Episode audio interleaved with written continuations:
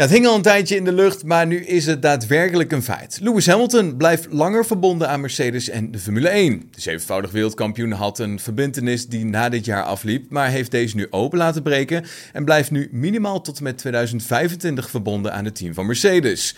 Ook zijn teamgenoot George Russell heeft zijn contract verlengd tot eind 2025.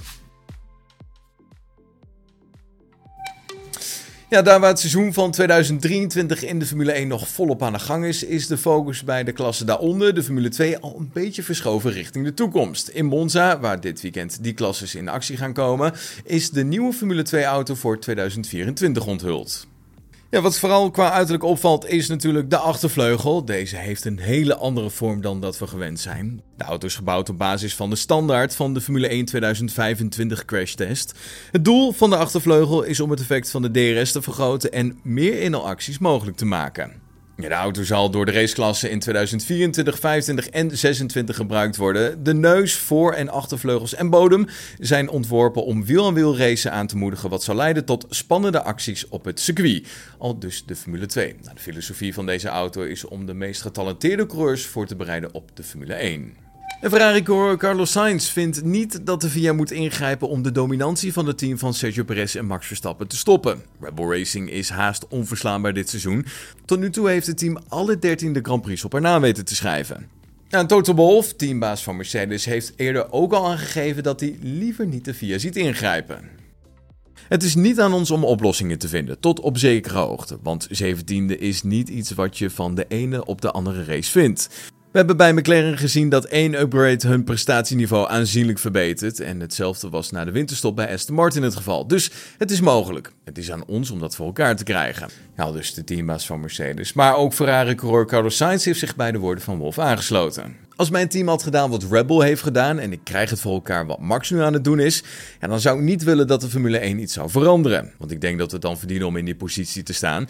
En zij hebben simpelweg ongelooflijk goed gedaan met de auto van dit jaar. Daarbij rijdt Max ook nog eens op een enorm hoog niveau.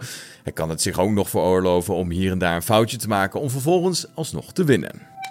Gaan we door naar Liam Lawson, de man die moest invallen voor Daniel Ricciardo tijdens de Dutch Grand Prix en komt dit weekend in Monza ook weer in actie. Hij zegt er toch wel van bewust dat hij momenteel bezig is aan ja, waarschijnlijk zijn enige kans om een fulltime zitje in de Formule 1 te veroveren. Maar ja, toch probeert de 21-jarige niet bezig te zijn met 2024.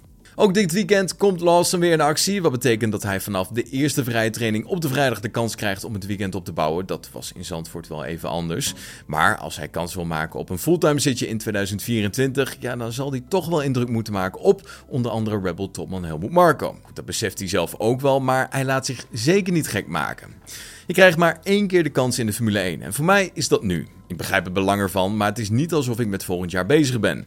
De focus ligt nu op dit weekend verder gaat het niet. Als hem gevraagd wordt of hij nog contact heeft gehad met Ricciardo, dan blijkt toch wel dat Daniel de jonge coureur van de nodige adviezen heeft voorzien. Ik sprak hem na de bekendmaking. Daniel was nog op het circuit en, als de geweldige persoon die hij is, was hij heel behulpzaam en bood hij alle help die hij kon geven. Het is niet de manier waarop ik graag de Formule 1 in was gekomen, helemaal vanwege Daniel, maar je krijgt één kans. Voor mij is dat nu. Aldus Liam Lawson.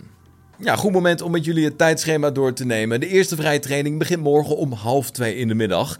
En om vijf uur is het tijd voor de tweede vrije training. Zaterdagmiddag om half één krijgen de coureurs nog één keer de kans om de juiste afstellingen te vinden voor de kwalificatie van 4 uur. En de race, de Grand Prix van Italië op Monza, begint deze zondag om 3 uur in de middag. Was hem dan. Vergeet je niet te abonneren op dit kanaal en dan zien we je morgen weer. Tot dan. Hoi.